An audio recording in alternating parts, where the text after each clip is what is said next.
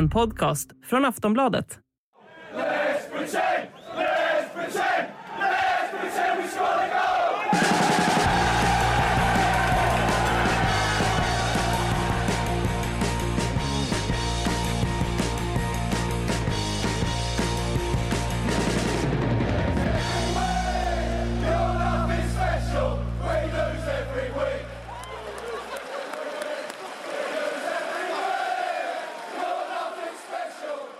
Och så var vi tillbaks. Eh, del två utav eh, Sportbladets Premier League-podds genomgång utav alla Premier League-lag. Eh, vi, vi måste på något sätt eh, dela upp det här känner jag. Vi har redan pratat i nästan en timme eh, och kliver här in på del två då. Och, Och då börjar vi givetvis med Liverpool och där kommer vi ju bara kort stanna, eller hur ja exakt. eh, nu har vi tagit tio lag och vi tio, tio lag kvar. Eh, Liverpool som sagt, det här skulle ju bli den stora ombyggnadens sommar Makoto. Eh, ja, och sen det, det blir ett helt nytt mittfält i alla fall och det mittfältet är väl inte klart än med tanke på att jag nämnde ju i slutet av del 1 av vår genomgång att Fulham blev eh, kraftigt attackerade av eh, saudiska miljarder.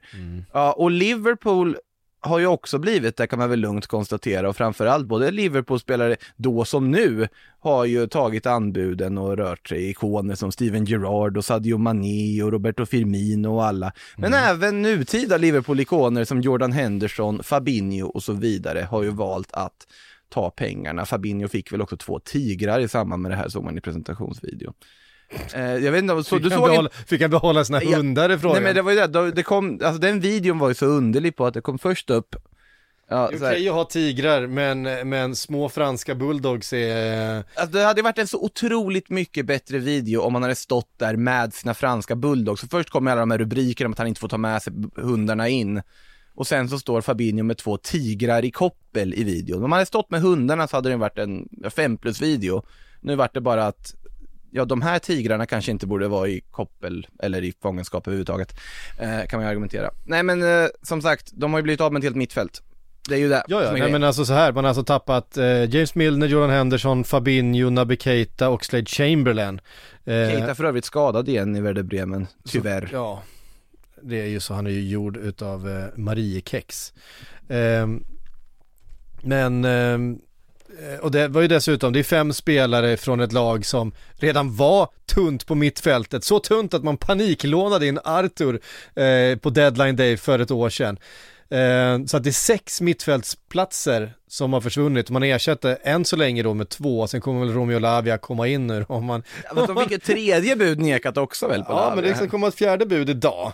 eh, eh, och Southampton har sagt att vi vill ha 50 miljoner. Ja, ni får 42. Vi vill ha 50 miljoner. Ja, okej, ni får 44. Jag Ja, vill ha vi fem- får 50 miljoner. 45. 45 då.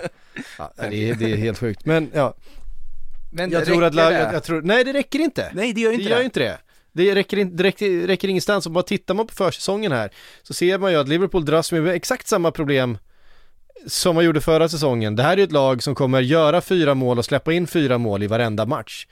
Det är så lätt att göra mål på det här laget, så som, så som, jag menar, senast nu mot Bayern München, Curtis Jones, han är inte en sexa. Han har aldrig varit en sexa. Han fick spela sex i, eh, alltså som defensiv mittfältare. Ja, men de har ju ingen annan. finns ju ingen annan. Så nu är det frågan, eh, ja men ska Trent gå in och spela som nummer sex då här mot Chelsea? Finns ingen högerback. det finns ingen högerback. Ska du sätta in, då får du sätta in Joe Gomez där ute. Ja, Eh, det eh, gamla träbenet. Konate kan väl ta den rollen? Nej gud nej, Konate kommer inte vara någon annanstans än mittback i det här laget för då blir det ju, då, då blir det ju hela havet stormar. Ja men det man har sett att med den här höga backlinjen, Matip har tyvärr inte riktigt bena längre. Jag är fan snabbare än vad han är. Ehm, jag, Du låter jag optimistisk inför den här säsongen. Jag, jag, älskar, jag älskar Joel Matip. Jag tycker det är en Ja. fenomenal, en, en, och framförallt under de här åren, en, en underskattad mittback. Verkligen, dessvärre också gjord av Mariekex. Ja, en, en utav ligans, eh, jag skulle säga en utav ligans absolut bästa mittbackar under eh, flera säsonger. Men han håller tyvärr inte riktigt längre, framförallt inte i den här hybridrollen som Trent har nu då, där Eh, där Trent kliver in centralt i banan och blir en central mittfältare från sin högerbacksposition. Eh, men sen är det inte riktigt någon som faller ut från mittfältet utan Eh, ner ska då, eh, antingen så ska en mittfältare droppa ner centralt i mittfältet om man har spelat med en riktig sexa.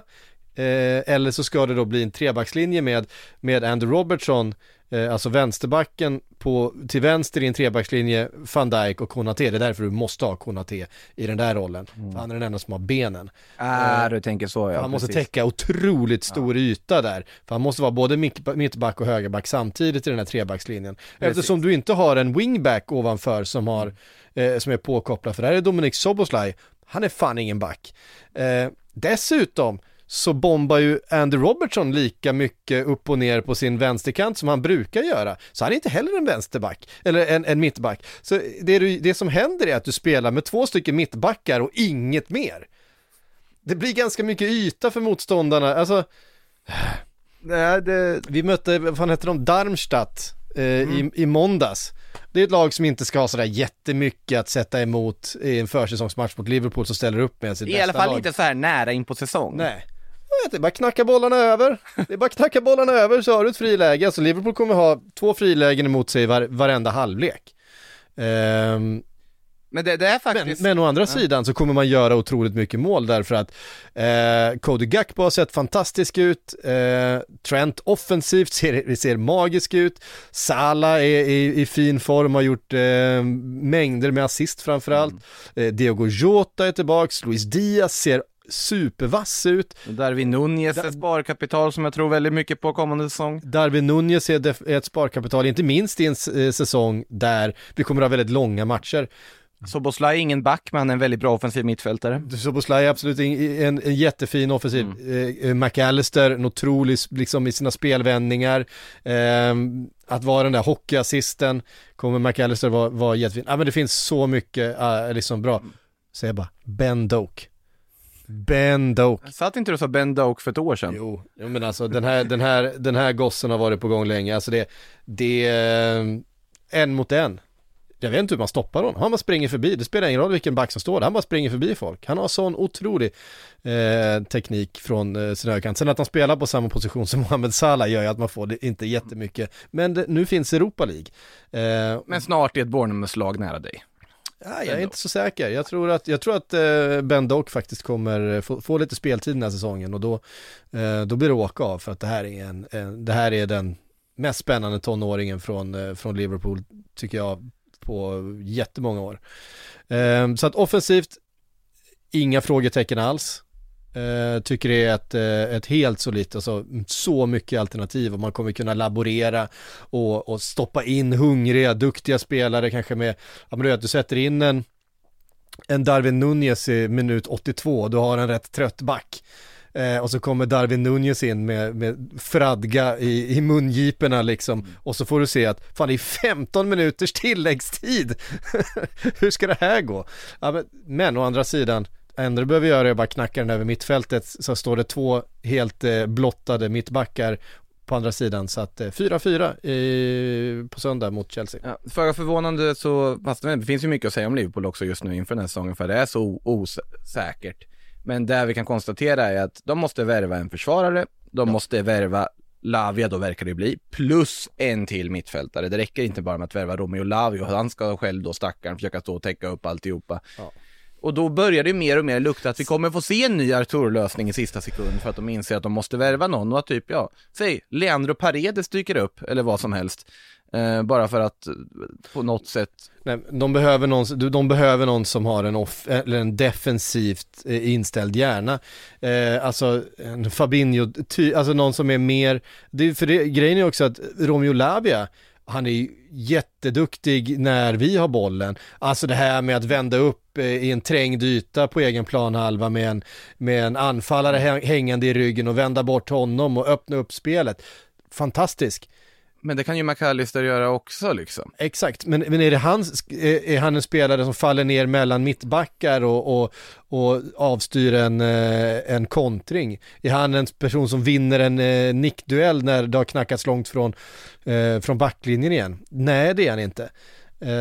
alltså jag... de skulle ha, så här, lätt att vara efterklok, men så här, Nu vart det ingen Ugarte, han hade passat ganska bra. Mm. Eh, Goretzka är jag fascinerad över att det inte är mer som trycker på hårdare för att värva. Nu är inte kanske inte han rakt av det ankaret som jag tänker att eh, man behöver, men det är någonting som kommer att göra dem bättre och stabilare. Men samtidigt så, det kanske nästan är läge att skramla fram lite pengar och börja konkurrera med Chelsea och Moises Caicedo. Gud ja, ja men alltså, det, alltså, det, här- absolut, men det, men, men det kommer ju inte hända. Nej, såklart inte. Det kommer hända. Och sen också Mickey van de Ven, han hamnade i Tottenham istället. Eh, någon annan mittback behöver de uppenbarligen. Bara sätt en direktlina med Bayern München, börja förhandla om Benjamin Pavard, börja förhandla om eh, Leon Goretzka. Ja, men Gravenberg är ju på, på tapeten igen. Eh, Ja, det är ju också efter, en som eh, har varit på tapeten länge fram och tillbaka. Men uppenbarligen, ring Bayern. Ja. Eh, ja. Ja, jag vet inte. Jag vet inte vad som kommer hända där. Men jag hade ju helst sett, om jag skulle vara ärlig, jag hade ju helst sett en Eh, nej men en, en Fernandinho, alltså gamla Ma- Manchester City, en, en sån, en riktig spelförstörare. Någon, Ja. som, någon, någon, som, någon som verkligen satte stopp för, för motståndarnas kontringar. Ja men precis, Eh, det är ju en sån typ de egentligen bör, ja. men vilka sådana typer finns att välja på? Nej, det, det är väldigt ont om det. Eh, en, en supersmart, alltså Fabinho är ju en sån spelare, även att han hade en, en, en, brut, en, brutalt svag säsong förra säsongen. Ja. Så är han ju ändå den, det, man måste ersätta honom. Man, har, man måste ha den, eh, Casemiro, ja men Casemiro, alltså, absolut. Ehm, Gary Medel. ja. Eh, nej men man behöver, du behöver en, en, en spelförstörare eh, centralt. Romeo Lavia är inte det. Leandro Paredes. Leandro Paredes är väl det ju för sig. Ehm, tror inte det kommer inte bli Leandro. Paredes heller. Jag vet jag. Men, jag hade eh, blivit glad om det blev det också. Ja men det måste Eh, vara, alltså någon, jag vet inte.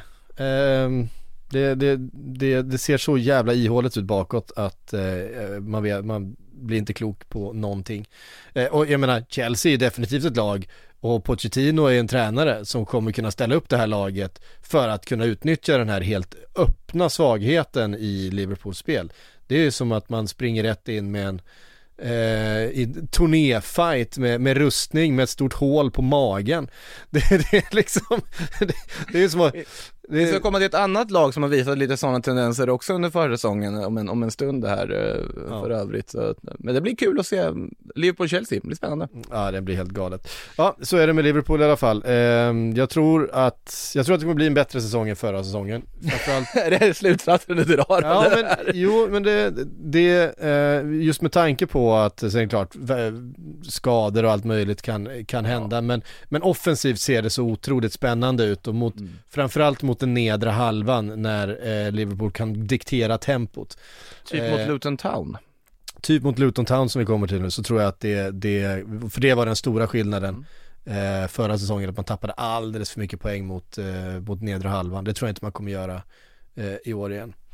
Luton har värvat lite spelare, men jag vet inte ifall eh, Tahi Chong, Ryan Giles, Giles, Giles, Giles Giles. Giles och Mads, och Mads Andersen är spelare som skriker nytt kontrakt direkt. Nej, men däremot Marvelous Nakamba lossköpt, det var otroligt viktigt Ja, det var för viktigt. dem. Och det, det är ju Han en, var ju deras bästa spelare förra säsongen. liksom en oväntad eh, kärlekssaga det där, Marvelous Nakamba på lån i Luton eh, och bara fastnar för publik, för fansen och klubben och, och den där lilla arenan de spelar på.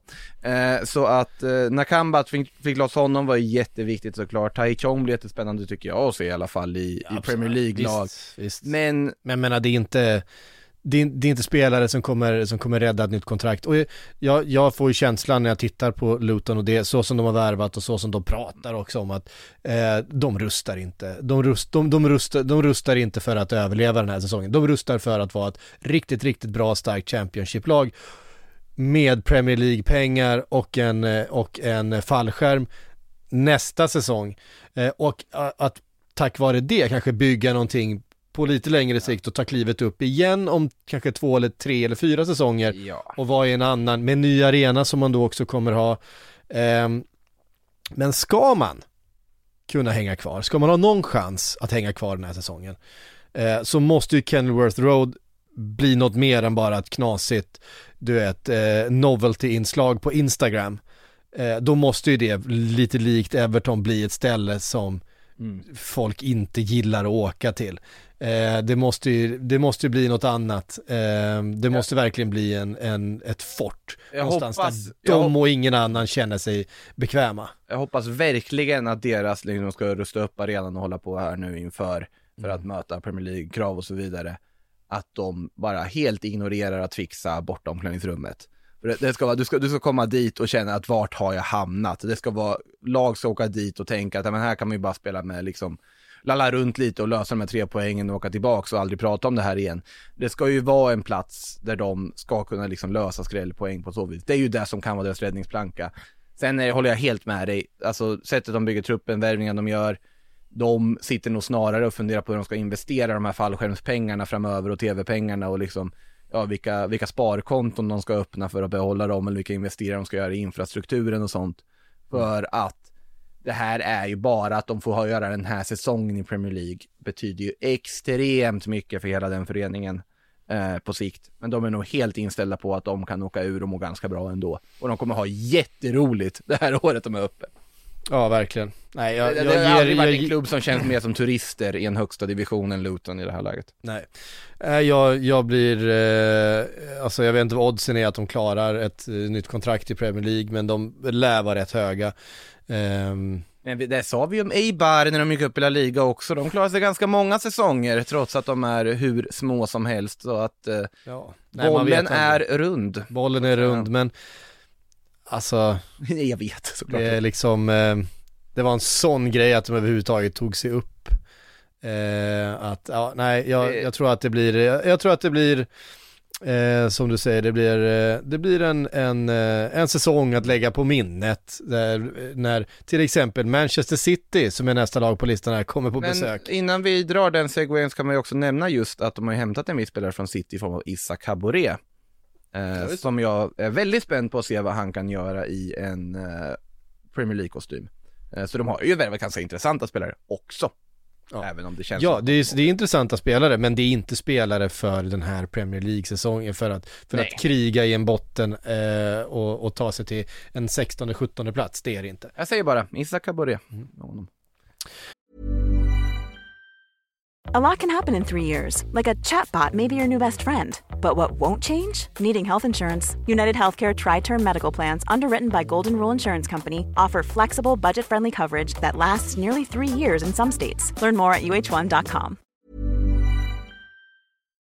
Manchester City pff, kliver in som favoriter till allt igen. Eh, sådana är de. De har tappat Gundogan och Mares, absolut, men de har också plockat in Guardiol och Kovacic.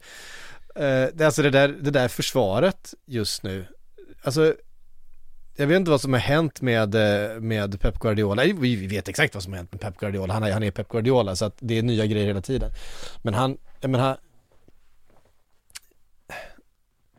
jag lyssnade på någon som pratade om det här hybridsystemet som Liverpool spelar, alltså med, med mittback, eller med backar som flyttar in på mittfältet. Det har ju, eh, Pep är ju liksom hela, liksom, eh, uppfinnaren, eller vad ska man säga, eh, anfadern till, De inverterade, De inverterade yt- ytterbackarna och nu senast då liksom mittbacken som blir en defensiv mittfältare. ja, nej men, det, men skillnaden då, att. Pep Guardiola gör det här med fyra mittbackar på planen eh, och en Rodri där framför medan Liverpool gör det med, med typ med Curtis Jones som sexa. Det är det som är den stora skillnaden här. Alltså att ska du göra det här så måste du ha lite täckning bakåt. Och framförallt då så har de ju, det jag vet att, eh, fick väl några som reagerade på det, man gjorde en, en lista här till våra sociala medier nyligen på de bästa nyförvärven i Premier League den här sommaren. Och jag rankar ju Josko Guardiol som det bästa. Eh, och det vill säga, men City har ju redan fem mittbackar. Ja, men Josko Guardiol är, Det är som bättre än de allihop. Alltså det är som att de har tagit fram honom i ett labb bara för att spela i det här systemet. Han har spelat vänsterback förr och sköter det där galant. Han är 21 år gammal. Han, eh, det finns, är helt brutalt bra sett till åldern.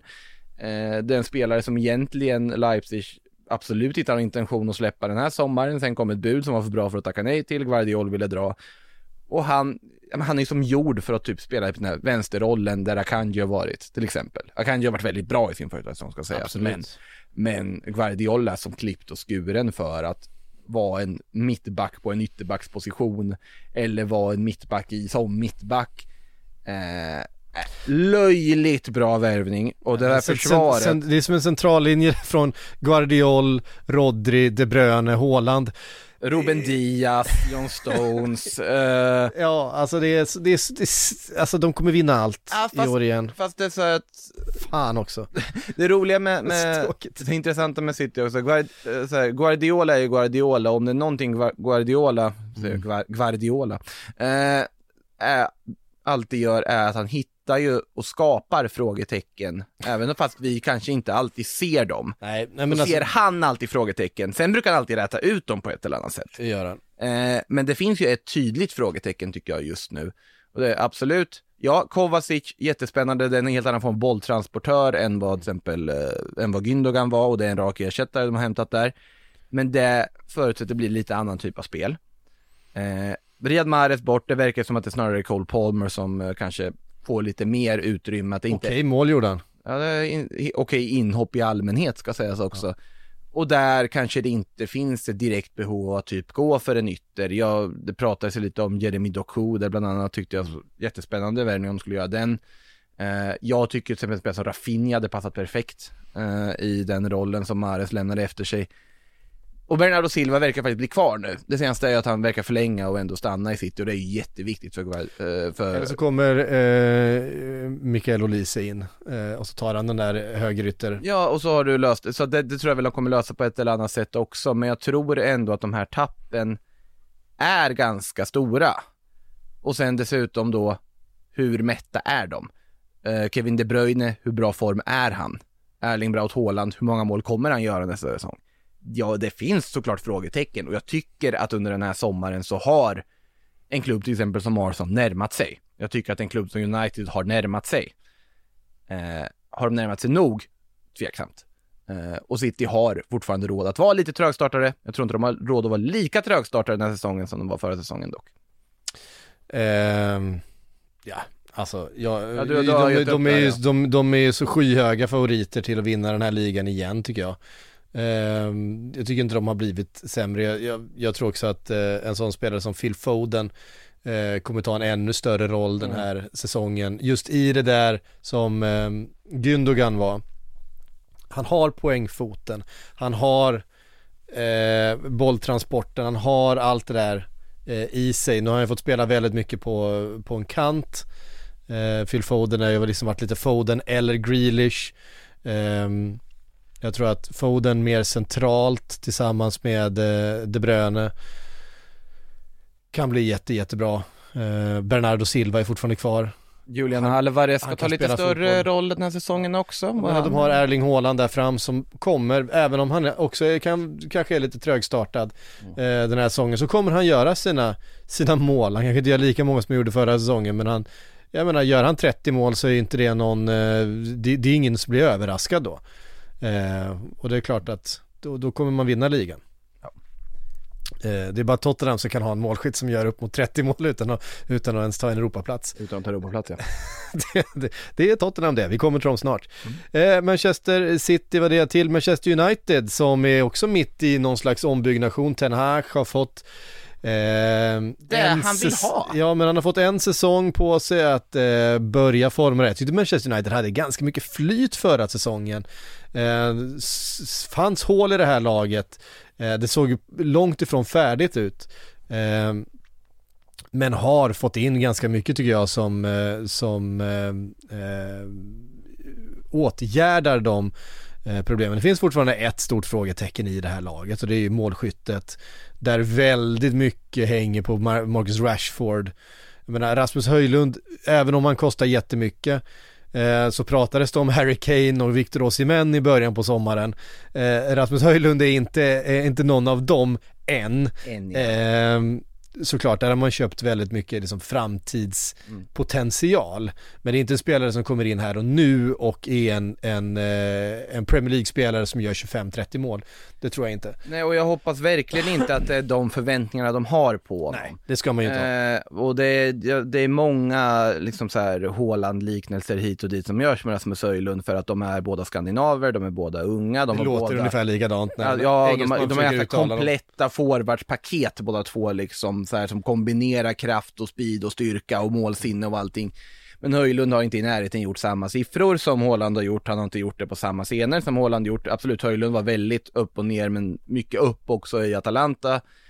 Eh, han kan bli jättebra på sikt för United, men jag hoppas de har tålamod och jag tycker att om han gör tvåsiffrigt antal Premier League-mål den här säsongen så har han gjort en fullt godkänd första säsong. Eh, utan tvekan, till och med en bra första säsong.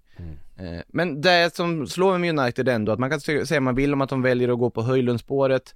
Eh, man kan ha sina frågetecken kring hur bra Mason Mount kommer funka i en lite lägre roll som man väl ändå kommer ha i United. Eh, och det har varit frågetecken under försäsongen om, om André Onana är rätt målvakt, men de frågetecken tycker jag vi ska bara ta bort, för Onana tycker jag är en helt fantastisk målvakt och kommer vara superbra för United, helt övertygad om det. Men de, framförallt så har de ju, de har ju, när de sagt ja vi vill ha Mason Mount, då löste de Mason Mount. Dyrt, men de löste honom. Vi vill ha André Onana, då löste de André Onana. Vi vill ha Rasmus Höjlund, då löste de Höjlund. Ja. Och vi är, liksom, vi har en knapp månad kvar av fönstret och United har löst tre av de positioner som man pratade allra mest om att de behövde lösa inför fönstret. Så det är ett jättebra fönster av Manchester United. Och nu har de också börjat, verkar det väl ändå påbörjat den här försäljningsprocessen som jag tyckte de var lite segstartade med. Ehm, Så att jag tycker det finns all, all anledning att se positivt inför, eh, på det som komma skall för Uniteds del. Eh, Det är väl en till mittfältare de behöver in, framförallt om både Scott McTominay och Fred ska säljas. Då behöver de få in dem mer och då är det väl Sofian Amrabat det pratas om och Sofian Amrabat hade varit en jättebra lösning Verkligen. eh, för deras del. Så att jag tycker United ser bra ut och jag räknar med att United kommer vara slagkraftigt eh, den här säsongen. Sen är som sagt mycket press på Rasmus Höjlund men jag hoppas man lägger förväntningarna på rätt nivå. Det finns andra spelare i det här laget som kan göra mål också. Ja, det är ju det. det sen finns ju ett, ett väldigt sparkapital i några av de här spelarna där bakom. Alltså en Jadon Sancho till exempel som ju eh, fortfarande inte har kommit upp till sin liksom förväntade nivå, ens i närheten av sin förväntade nivå i, i Manchester United på de här tre säsongerna nu han har varit där va? Bruno Eh, Fernandes kan utan tvekan göra 15-20 mål på en säsong Absolut. om saker och ting stämmer för Det är också en honom. spelare som, som, eh, som ska göra det såklart. Det har vi varit inne på att alla lag har spelare som väldigt mycket hänger på. Bruno Fernandes är en sån. Det var, som, det var som jag också, jag lyssnade på någon som sa, vad händer om Trent Alexander-Arnold går sönder för Liverpool? ja, vad händer då? Det, det är liksom så här, för det finns ingen högerback och det finns inte heller någon annan som kan spela den inverterade rollen, det finns ingen nummer sex. Så att, eh, Och, och där har United inte de problemen. För Nej. att de, de har backup. Victor Nilsson Lindelöf verkar faktiskt bli kvar som tredje alternativ bakom Lisandro Martinez och Varann. Tycker de har täckning på den positionen. Eh, får se om de tar Johnny Evans på korttidskontrakt. För det var det första gången jag såg någon signa för en försäsong. Men det gjorde de med Johnny Evans. Nej, och så de har, de har täckning på vänsterbacken med Luke Shaw och Malaysia. Shaw som kan spela i mitten också. De har täckning med Dalot och Wan-Bissaka som fått en ny start där till höger.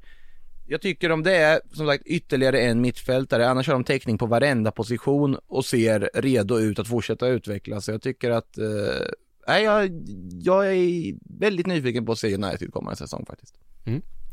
ehm, ja, nej, det, det, uh, det är jag också, de är, ska ju ta det där klivet nu. Det har ju varit, uh, men nu har de ju fått något långsiktigt som funkar. Ten Hags första säsong var fullt godkänd, eh, utan tvekan. De tog jättemånga kliv i rätt riktning och de får, till skillnad från United vi har sett i många andra transferfönster där man tänker, ja men nu har de inte fått den här spelaren de har jagat hela sommaren. De har fått dem de jagar. Och det tycker jag är en eh, signal på att det eh, pågår bra saker på Old Trafford. Sen finns ju ett jätteproblem fortfarande. Och det är att vi fortfarande inte vet vilka som kommer äga dem när liksom, eh, det här det är faktiskt är liksom sjukt att vi har gått igenom hela den här sommaren och det har inte lösts. Men de har ändå lyckats göra de här värvningarna samtidigt, göra vilket är helt sanslöst tycker jag. Ehm, och eh, ingen de Gea. Eh, de har istället Onana inne. Ja, och de Gea har ju ingen klubb Nej. än heller. Eh, som sagt, tycker Onana är en superbra målvakt och ett jättetapp för Inter och jag tror att även om han har eh, slarvat lite på försäsongen och inte sett så här superstabil ut i alla Han matcher. blev lobbad en gång, det är väl egentligen... Det är väl typ det. Men om det är United så blir ju det förstorat gånger hundra allt. Jo, Och så blir liksom den allmänna jargongen att åh nej, vad har de värvat, åh det är United, hej och hå. Som, ja. Jo men det är Harry sånt, det, det, det, det, det, Maguire-behandlingen. är sånt, det är sånt man kan, eh, man kan råka ut för om man, har en målvakt som vågar lämna mållinjen. Eh, vilket man ju inte haft i Manchester United på 12 år. Ehm, Inte en traditionell målvakt som Robert Song ville ha till det kamerunska landslaget. det var ju också en, jag tror att det var något annat som låg där bakom också. Eh, om jag ska vara riktigt ärlig. Nej men, nej, och jag tycker Mason Mount är en jättefin värvning. Ehm, och man har blivit av med Maguire. Det är ju Ja, liksom- inte än, Ja, typ. Ja, de håller på. de håller på. Men visst är de överens nu va, West Ham Det och, verkar väl eh, så. och Maguire. I talande stund så ska de väl vara överens Ja. enligt de samstämmiga trovärdiga uppgifterna som finns. Eh, och jag menar det är ett lyft om något för Manchester United. Eh, Newcastle. Eh, ska de kunna upprepa det de gjorde förra säsongen? Eh, finns det en baksmälla eh, även hos det här stadsprojektet? Ehm, ja, jag, jag är inte helt säker på att Newcastle bara kommer braka på framåt så som många kanske förväntar sig efter den där fjolårssäsongen. Om man har värvat eh, Tonali, man har värvat Harvey Barnes, man har värvat Livramento som jag tycker är en eh, jättespännande och, och eh, fin eh, ytterbacksvärvning. Ehm, men kan man göra det, fortsätta ta kliv på hemmaplan och samtidigt eh, prestera i Europa? Eh, jag är inte helt säker.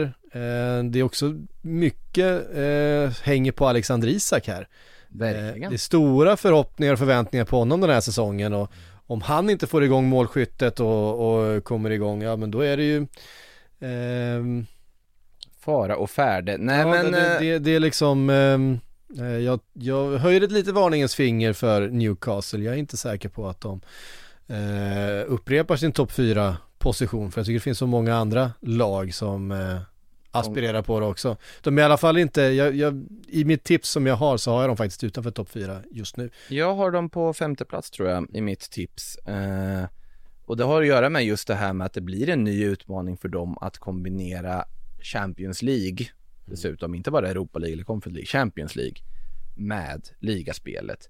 Att, ja absolut, de har brutit en barriär på att ta sig tillbaka till Champions League-spel, någonting de inte har varit i sen, ja, liksom Norberto Solano spelade där. Eh, numera AFC-tränare eh, i Superettan. Men, eh, nej, så jag har också mina tvivel på om de kommer kunna hålla den liksom jämna nivån på det här viset. Vi ska ju komma ihåg också att de var ju ganska förskonade, i alla fall i försvaret från skador. De fick ju spela med den här samma backlinjen med Trippier, Bottman, Kär, Burn hela säsongen mer eller mindre. Eh, och där också, om du får någon smäll på någon av de här, nu kommer Livramento in, det är en bra backup-värvning som sagt tycker jag, jag tror inte han går rakt in i en startelva men men, men viktig på så vis. Tonali tycker jag är en klassvärvning till mittfältet, en spelare de verkligen behövde få in. Eh, och de är- ser henne som ett bättre lag på pappret än inför förra säsongen. Anthony Gordon har ju mer att hämta, han var jättebra i U21-EM, får se om han kan få sitt lyft i Newcastle nu också. Barnes som sagt som kommit in, Wilson är kvar, Isak är där, eh, Almiron vet vi vad han kan, Bruno Guimaraes, ja, det är ett jättebra lag. Men som sagt, konkurrensen är stentuff där uppe. När de ska börja spela Champions League och börja vänja sig vid Champions League-hymnen, då kan nog ligaspelet bli lite lidande. Framförallt när det blir som allra matchtätast. Eh, så att mitt utgångstips är nog att de eh, får sikta in sig på Europa League nästa säsong. Mm så- Men de kan ju också lika gärna typ gå och vinna alltihop, så att vi får väl se vad som händer. Vi får väl se, nej men det, det finns ju såklart en, en otrolig höjd i det här, eh, i det här laget. Eh, menar, mittfält med Tonali och Gimarais som eh, du var inne på, det, eh, det utmanar ju nästan vilket mittfält som helst i Europa, om man ska vara riktigt ärlig. Det är två spelare som hade kunnat gå in i, i stort sett vilket lag som helst. Ja. Eh, skulle jag vilja påstå. Däremot så... Men så har man sålt Alain Saint Maximin och den typen av karman man drar på sig när man, när man berövar fotbollspubliken på en sån artist, den ska man inte underskatta heller. Nej, verkligen inte och det, detsamma går att säga om försäljningen av Chris Wood höll jag på att säga. Nej, nej jag, driver eh, han, han var ju för sig på lån i Forest innan också, så Ja, att det det, var är ju inte något nytt på så vis. Men nej, Eh, de har ju inte tappat jättemycket heller förutom då St. Maximan, men där har de ersatt med Harvey Barnes som känns mer effektiv kanske. Ja, lite mindre skadebenägen. Mm. Ehm, Också tuffa förhandlingar när de sålde St. Maximan till Alali kan man tänka sig. ja, det är supertuffa förhandlingar när, när eh, Piff sitter på båda sidor av bordet. Eh, ja, hur mycket pengar ska vi föra över idag? Mellan våra konton. Bara Eh. flytta från liksom ISK-kontot till andra. ja. Ja, herregud ja. Ja, eh, så är det. Nej men från eh, Newcastle till just Nottingham Forest då. Mm. Eh, Chris Woods New- Nottingham Forest. Ehm, har ju förstärkt offensiven då inte bara med Chris Wood men också med Anthony Elanga. Eh, två väldigt olika typer av anfallare eh, som också på väldigt olika sätt skulle kunna bli både supersuccé och faktiskt eh, tokflopp. Ja men alltså det, jag, jag är ju väldigt för Elangas klubbval, jag tycker han har gjort ett bra val. Tycker jag också. Eh, och det har ju så här, och man tänker, men vadå, Nottingham är en klubb som bara värvar allt som rör sig. Nej, de har inte varit där den här sommaren, de har inte värvat 35 nya spelare. För Men de däremot värvar- släppt en jävla massa spelare. Eh, Ja, en stor del av de där 35 som inte höll då. Eh, Ja, men de har släppt ganska mycket av det dödköttet man hade kvar från eh, Championship. Eh, med sig upp som då blev, säger man, surplus to requirement. Har man lyckats göra sig av med en hel del kontrakt som har gått ut.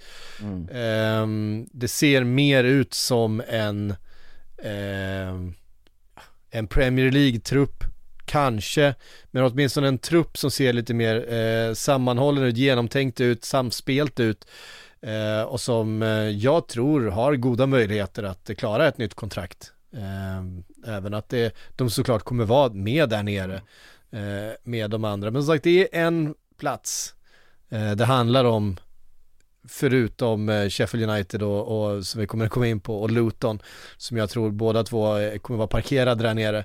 Eh, jag tror inte att det kommer vara Nottingham Forest som, som tar den här tredje nedflyttningsplatsen. Jag tror att Nottingham kommer vara inblandade i den, de spekulationerna där nere så att säga. Men det jag tänker, man återgår till just Elanga, att, så här, för att han, det är faktiskt en spelartyp de inte riktigt hade trots alla värvningar de har gjort. Jo, absolut, Brennan Johnson har speeden och så vidare och kan utgå från kant, men används centralt ganska ofta med.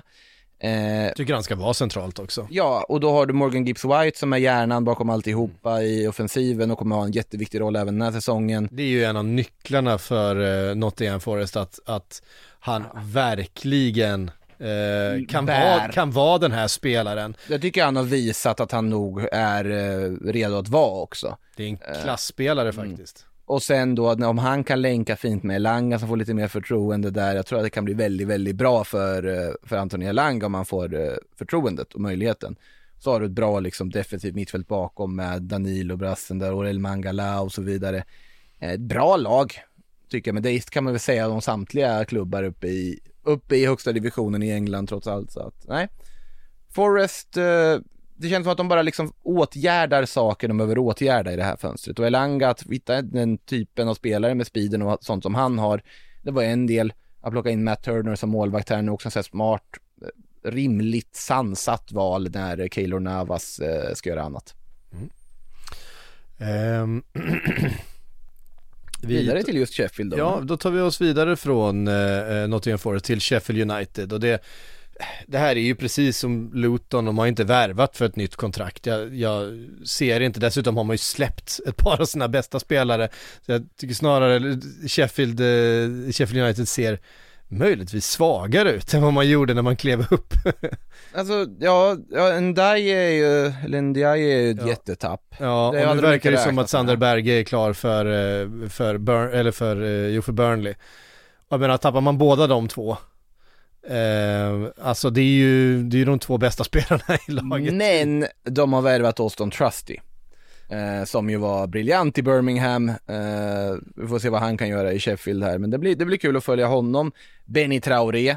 Eh, Från BK Häcken. ja, det känns dock som att BK Häcken hade behövt Benny Traoré nu Mer. under sommaren mer än vad Sheffield kommer behöva Benny Traoré under Premier League-återkomsten. Faktiskt. Eh, Men det blir väldigt häftigt att se hur en sån spelare som var så skicklig i Allsvenskan, hur han kan stå sig i ett Premier League-sammanhang. Det är inte ofta vi får se den raka flytten. Nej. Eh, Så det ska bli väldigt kul att se också vilka möjligheter han får att, att spela och så vidare. Men nej, Sheffield har saker de fortfarande behöver göra.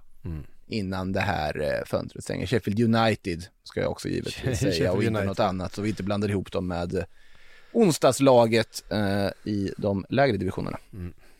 Eh, nej, ja, det, ja, i- nå- allt annat än att Luton och Sheffield är parkerade där nere. Kanske, de kanske kan hänga med en, eh, de, du vet, sju, åtta första omgångarna, ta en trea här, ta en trea där, eh, gå på lite eh, inspiration med någon, men om det inte görs mer affärer än så här med de trupperna som de gick upp med, eh, så kommer det inte räcka till.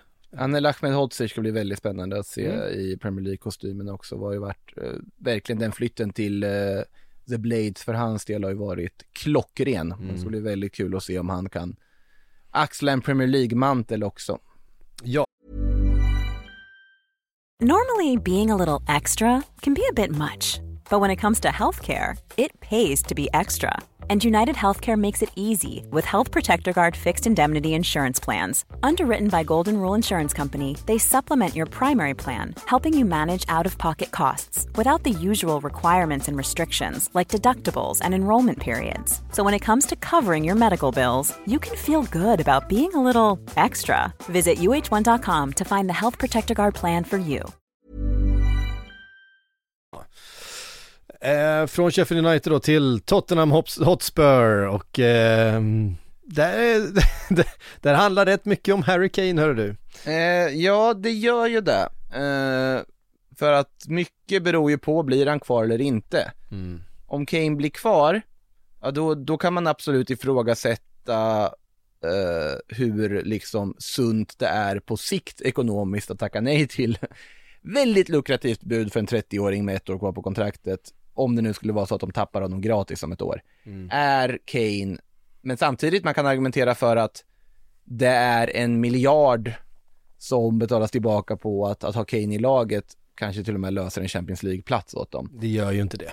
Ja fast det, det, Nej, alltså, alltså, jag- är jag- väldigt, Det, jag gillar det, det, det, är ett väldigt, har, det, det är ett för högt spel skulle jag säga. och jag, jag håller med om att det är, jag tycker de ska sälja och jag tycker att det finns någonting, alltså man märker ju på Ange Postecoglou här också att han vill ju bara ha någon sorts klarhet i situationen, han säger inte rakt ut att jag vill behålla Harry Kane. Mm. Han säger väl med att såklart han ska vara glad om Harry Kane är kvar, men han vill ju mest bara få tydlighet, hur blir det då?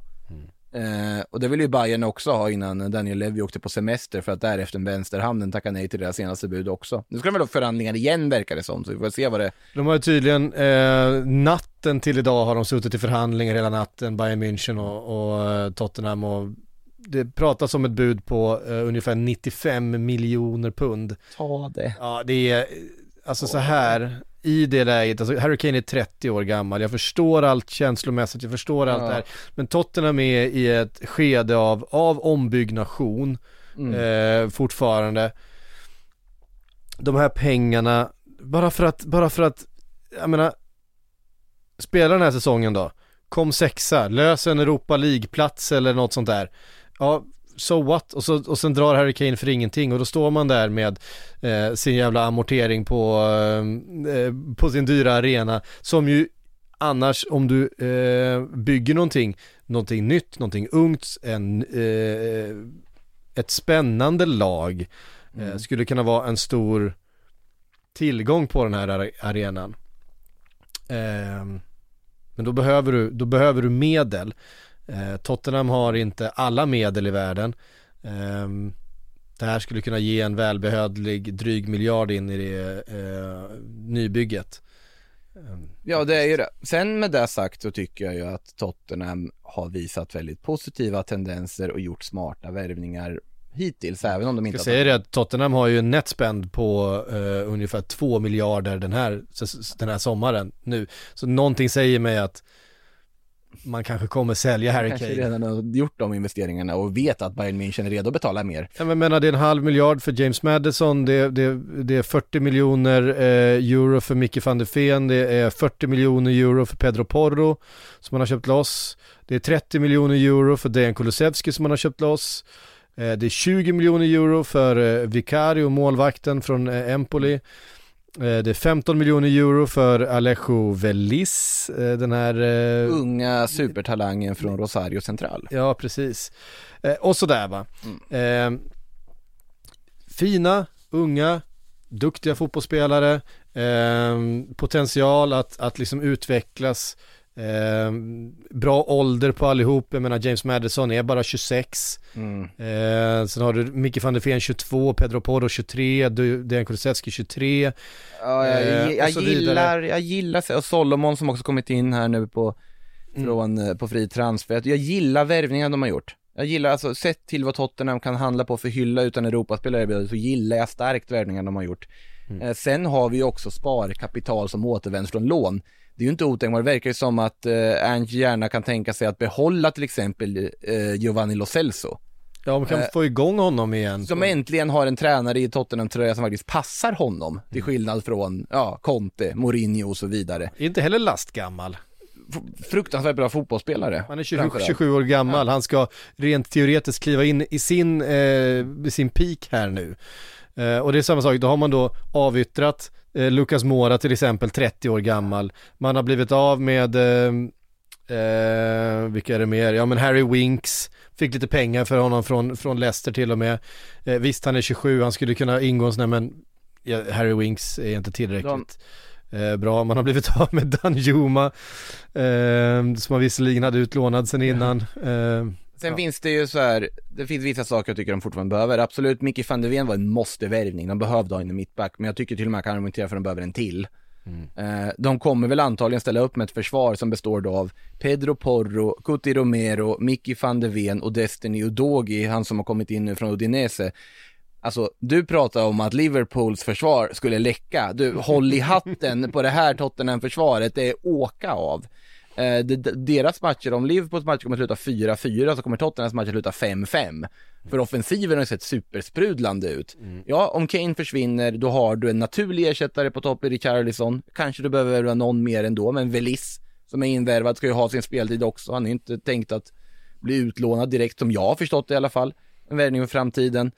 Eh, så att jag skulle säga att någon back, möjligtvis då en defensiv mittfält som täcker upp bakom det här liksom galna försvarslinjen som Angels satt ihop. Eh, med bara speed överallt. Eh, så här, riktigt så här Fifa-försvar han har byggt ihop där du bara liksom tittar på snabbhets eh, staten Ja, men man är också väldigt nyfiken på vad Ernst, hans, hans filosofi, eh, vi hörde de här kommentarerna från Dejan Kulusevski att han har fått liksom, eh, han, verk, han verkar ju väldigt peppad på den här säsongen och, och instruktionerna han har fått liksom att nej men du ska bara in i boxen, bara ta dig in i boxen med boll, bara hur många gånger som helst, gör det tills du lyckas liksom.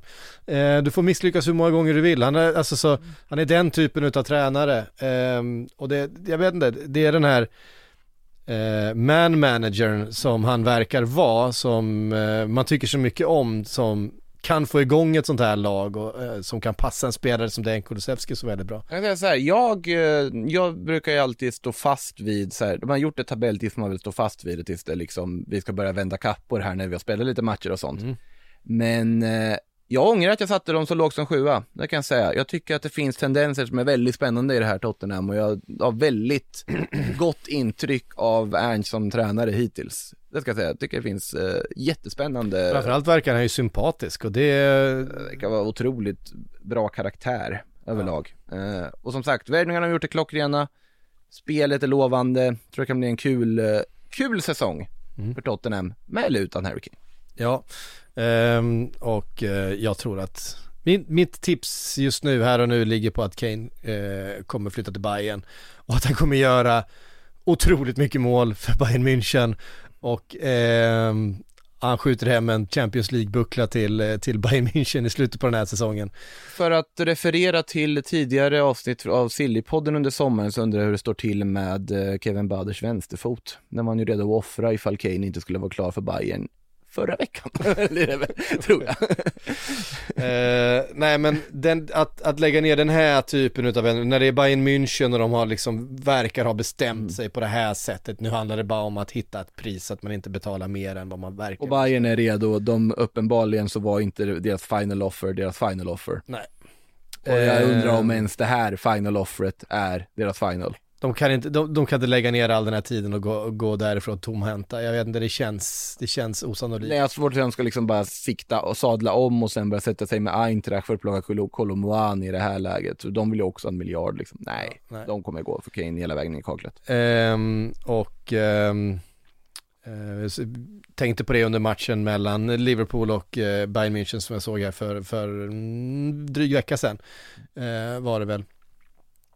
Att de, det fattas ju en, en, eh, en Harry Kane centralt i det här laget och de har allt annat. Det är alltså...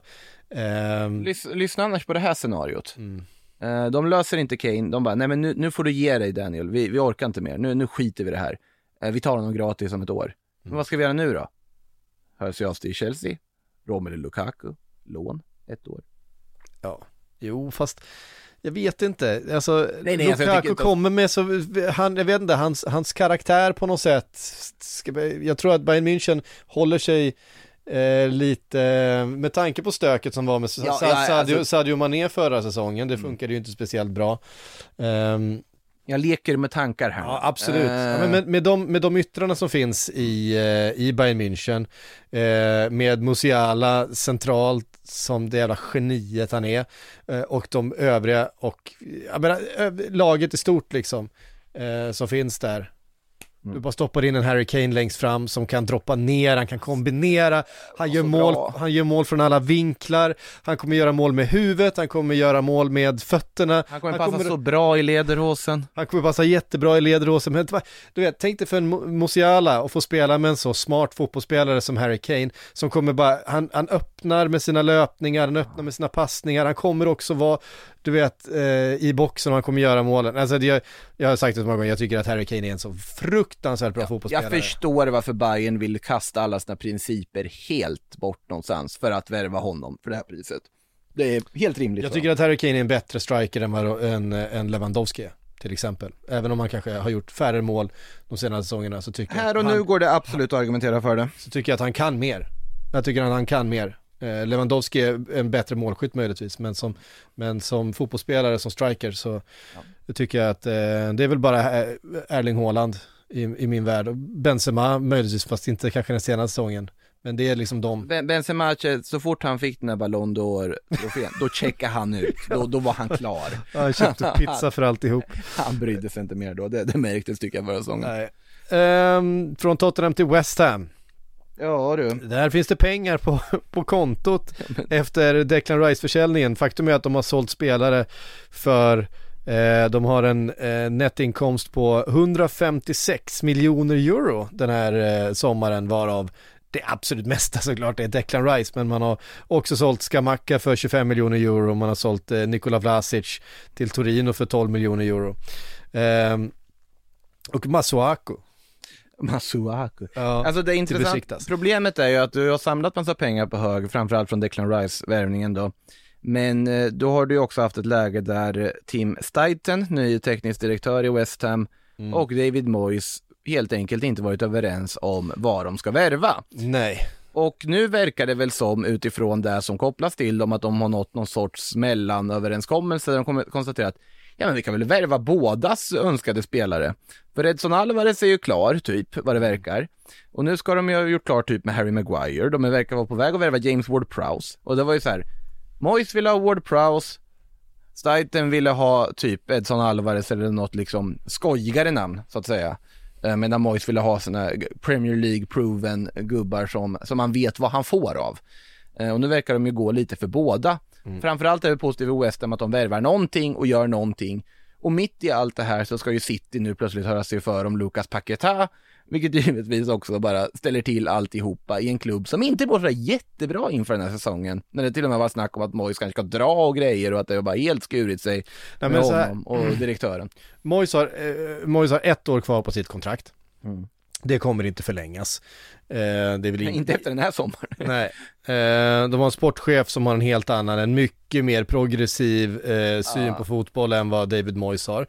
David Moyes hade, han hade spelat med ett helt lag med Scott McTominay som han hade kunnat. Eh, för att det är den typen av fotboll han, han vill ha Premier League Pro, han är ju, Ja. han är ju ett liksom Eh, vad säger man? ett gammalt, ett gammalt träsktroll. Eh, han är en proper football man från gamla tider på något sätt, David Moyes. Och det, det, det har han varit framgångsrik med i West Ham. Alltså, han har inte varit dålig i West Ham. Däremot så har tiden sprungit ifrån det här West Ham-projektet också. Nu är Declan Rice såld som nu var guldgossen eh, och Rolls Royce-spelaren som Mm. allting har handlat om. Eh, nu måste man bygga någonting igen och en tränare med ett år kvar på sitt kontrakt har inte samma, eh, han bryr sig inte speciellt mycket om vad som spelar här om tre, fyra år. Eh, vilket sportchefen i det här fallet gör, för han vill bygga Ja. någonting, han vill bygga någonting eh, för framtiden, han vill bygga någonting spännande, han vill ha eh, spelare som, som kommer vara bra över längre tid. David Moyes vill ha någonting han kan jobba med här och nu och då vill han ha Scott McTominay för han vet att Scott McTominay kommer förstå precis eh, vad David Moyes säger åt honom att göra här och nu. Harry Maguire kommer förstå det, James Ward-Prowse kommer förstå det. Eh, Edson Alvarez kommer kanske inte förstå det med tanke på att David Moyes spanska inte är vad den en gång var. så att det blir liksom att, att fylla upp den igen blir ju svårt. Nej men skämt åsido så, Sen gillar jag värvningen av James Ward-Prowse. Eh, jag älskar ju värvningen av Edson Alvarez. Ja, ja det, det, det, det också. Jo, men, men jag tror vi Du, du och jag är lite som jag, och State. Nej, men jag tror vi är överens om att, att, att det West Ham behöver är ju någonting annat än det David Moyes föruts, förespråkar. Ehm, Men som där- sagt, tiden har sprungit ifrån honom. Jag tycker också att Edson Alvarez, alltså man skulle bygga runt Paketa och man ska bygga runt någon. Men eh, David Moyes verkar inte begripit, verkar inte riktigt begripa vad Paketa eh, är bra på. Ehm, Sen är ju, var ju Paketa ganska bra under våren ja, också. han, han, han kom igång, absolut. Ja, och det, Eh, det där kommer ju fortfarande vara en nyttig spelare för jag tror inte West Ham släpper honom. nej. Eh, så, men med, så men med det sagt så inte tycker vara. jag att James Ward-Prowse, han har ju en sån, han har en sån fantastisk spetskvalitet i sin fot och är man i ett, i ett läge där West Ham är, där man ett ska spela Europa League, eh, men också kanske kriga i Just det, det ska de ju såklart eftersom att de vann ja. Ja, eh, men också kriga i en bottenstrid. Då behöver du ta dina poäng på, på fasta situationer. Ehm, ja. Alltså Harry Maguire tycker jag är en bra värvning. Jag tycker det är en jättesmart värvning av dem på så vis. Jag, alltså så länge du Maguire, spelar med David Moyes som tränare så är, är men jag tror Maguire kan funka i rätt miljö även om det inte skulle vara Moyes som tränare. Jag tycker som sagt, det har jag varit inne på förut, att det är väldigt mycket oförtjänt skit han har fått också. Ibland mer förtjänt skit också. Men alltså Aguerd, om han får hålla sig skadefri med Maguire i jag tycker det känns som ett ganska bra mittlås. Eh, och som sagt, Edson Alvarez, Ward Prowse, båda är smarta värvningar rakt av, tycker jag, till mittfältet. Eh, täcker upp väldigt bra för eh, den flyktade Declan Rice. Sen behövs väl någon form av vettig forward. Framförallt nu, Skamacka trodde man att de skulle satsa på, sen så kom ju alla Serie A-klubbar på rad och knackade på dörren och nu är han plötsligt såld. Jag tror inte West Ham riktigt hade räknat med det. Eh, sen var det väl för bra att tacka nej till dem, insåg väl att men det är väl bättre att bara casha in lite på den här hittills ganska misslyckade värvningen och han Skamacka ska ju hålla på och buffla i Serie A istället, det är väl den känslan man får. Men de behöver ju en eh, ny central forward. Det tycker jag att de behöver fortfarande och de är absolut inte klara med det här fönstret. Nu verkar de väl ändå i alla fall gå på gång och värva saker, så någon form av konsensus måste de väl ha nått. De har inte skrivit i, eh, ett enda lednings- kontrakt än så länge så att ehm, Nej så är det ju, det här är ju fortfarande bara uppgifter om att de här är på väg in. Så är det. Men det måste hända något. Ja. Så är det verkligen. Eh, vi har ett lag kvar. Där behöver också hända grejer. Eh, med eh, tre dagar kvar till ligapremiär så eh, det var roligt för jag satt här och skrev anteckningar eh, runt lite alla lag eh, inför här Mm. och eh, eh, en av anteckningarna runt Wolverhampton var hur länge stannar Lopetegui? Ja, Eh, igår. han drog igår. Eh, Så att, ja, nej, Wolverhampton har, visst de har köpt loss Matte- Matteus Cunha eh, för en halv miljard, men i övrigt så har det bara handlat om att Ruben Neves har dragit till Saudi, Moutinho har inte förlängt sitt kontrakt, Traoré som man inte har fått ut speciellt mycket av den senaste säsongen har också försvunnit.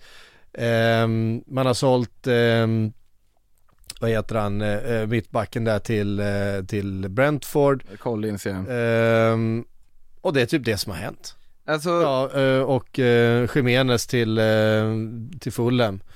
när en, när en sportchef då i det officiella avskedsmeddelandet på deras hemsida säger det är allmänt känt att det fanns meningsskiljaktigheter på några viktiga punkter. Och jag vill tacka Julen och hans personal, eller Holén personal för deras engagemang. Då vet man att det är inte bara några enstaka meningsskiljaktigheter som har funnits, det har varit upp ett kaos. Och det är ju, Lopetegui är arg, det har inte gjorts den shoppingen han vill ha, han får inte de spelarna han vill ha överhuvudtaget. Han tittar på Unai Emery som eh, går hand i hand med Monchi och plockar allt som eh, Unai vill ha. Medan Julen sitter där och eh, tjurar och funderar på varför inte han får de här möjligheterna att värva spelarna som han vill ha för att göra Wolves till ett bättre, bättre anpassat lag. Eh, och det är där vi sitter just nu. Mm. Och Wolves är i fullskalig kris inför säsongpremiären eftersom de sparkar sin tränare då med mindre än en vecka kvar till sin första match mot Manchester United på måndag. Eh, så ja, rörigt var ordet kan man väl lugnt säga och eh, finns all anledning att vara orolig för eh, Wolves med tanke Mm. på situationen just nu. Nu har vi fått behålla Max Killman även fast det har pratats om typ Napoli och allt möjligt för honom i det här fönstret. Eh, och det är väl viktigt det. Men, och Matteus Kunjat är ju en väldigt bra fotbollsspelare så jag tycker att det var väl så rimligt att köpa loss honom. Jag tror i och för sig inte de hade så mycket val. Det var väl någonting som ingick i den där lånedealen också. Men eh, nej, det är väldigt oklart vad, vad som pågår där. Spelade 0-0 mot Luton här i förra, förra veckan i Matt Doherty är tillbaks. år det är tillbaks. absolut. Efter. Eh, det är något. Ja, absolut. Nej, man har ju en tuff start på den här säsongen också. Det kan ju rätt snabbt eh, gå ut för. Man har Manchester United borta. Eh, sen har man Brighton hemma. Det är en tuff match i det här läget. Visst, sen har man Everton men borta. Vi tänker väl att Goodison ändå ska vara ett tufft ställe att åka till. Crystal Palace borta. Liverpool hemma. Sen har man Luton och sen har man Manchester City. Och det är de första sju matcherna och då undrar man Eh, ja, vi kan slänga in Aston Villa hemma där också, Birmingham Derby. Eh, det är de första åtta matcherna vi tänker att, alltså jag ser det inte för osannolikt att Wolves står på fyra, max fem poäng efter de här första åtta matcherna. Eh, Noterar jag också att både Fabio Silva och Gonzalo Guedes är tillbaka från sina respektive lån. Och har inte gått vidare någon annanstans. nej. Det är, nej, det är rörigt. Eh, där tror jag att ehm, eh, det kan bli, det, det kan ganska snabbt bli en spiral som blir svår att ta sig ur för ett sånt här lag. Eh, man har ju fan inte ens en tränare med eh, fyra dagar kvar till sin premiär. Ehm, Undrar vem de ska ta in? Ja, man har ju faktiskt, man har ju faktiskt eh, premiär på måndag då borta mot Ja. Manchester United, så man har ju sen premiär. Men någon måste ju in. Mm. Och det är frågan vem, ja, talks with Gary O'Neill. Ja, alltså varför inte? Ehm, Eh, kommer från Daily Mail exclusive. Gary O'Neill will be named as Wolves new manager today. After Julian Lopetegui dramatically quit. Ja, då är det ju Gary O'Neill, då ska han ju göra det igen då som han gjorde med Bournemouth förra säsongen, trolla med knäna helt enkelt. Ehm, Jag är det, kan han skeptisk. kanske, det kan han kanske göra, jag tror att eh, det är en stor skillnad att komma till ett Wolves eh, med rent minuspsyke än att gör, komma till ett Bournemouth som var lilleputten med inget att förlora egentligen. Ehm, som han kunde göra, men det är möjligt att han är att han är magiker eh, och får ordning på det här. Jag Ändå fascinerande att det går från början av sommaren, pratas om Ansu Fati och Joao Felix in, till det här. Jag, jag, Wolves kommer aspirera på den där eh, tredje nedflyttningsplatsen. Ja, det det är också så. en annan sak jag ångrar i mina tidigare tabelltips. Jag tippar dem lite för högt, men det är för att jag hade väldigt stor tilltro till Julian Lopetegui som tränare. Eh, det argumentet håll... Ja, precis. Eh, spanska förbundskaptensikonen också. eh, det argumentet håller inte riktigt längre av förklarliga skäl. Nej, nej, just det. Nej, så är det. Där har ni dem, alla 20, uppdelat i eh, två timslånga avsnitt. Mm. Jag har fått ett meddelande från en kollega här. Lever ni? Har ju fått frågan eftersom vi har fastnat här borta i poddstudion så länge. Eh, ja, Ja, det gör vi väl. vi får väl se när vi går ut härifrån och börjar andas riktig luft igen. Eh, se ifall våra kroppar tål det. Eh, Premier League-podden är tillbaks på måndag igen. Då ska vi bö- börja med att summera den första omgången då. Ja, alla lag utom just eh, Manchester United och Wolves eh, förstås, för de spelar ju på kvällen. Eh, Sillypodden tillbaks eh, imorgon igen, eh, torsdag, då följer vi upp. Nu börjar det liksom inte intensifieras ordentligt. Mm. Eh, vi kommer ha nya bud på Harry Kane och Caicedo och Romeo Lavia. Det kommer vara Lukaku, kanske det En kommer hel del vara... West Ham lär det väl bli också med tanke på vad som En- pågår där med Paketa och Maguire och Ward Prowse och allt vad det är. En hel del West Ham. Ehm, ja, mycket, mycket kommer det finnas eh, att prata om de här närmsta, har vi tre veckor? Mm. av fönstret ungefär innan deadline day. Eh, så det blir mycket spännande. Hörde ni, tusen tack alla ni som har lyssnat på oss. Eh, nu kör vi igen, ny säsong 23-24, nu kommer vi.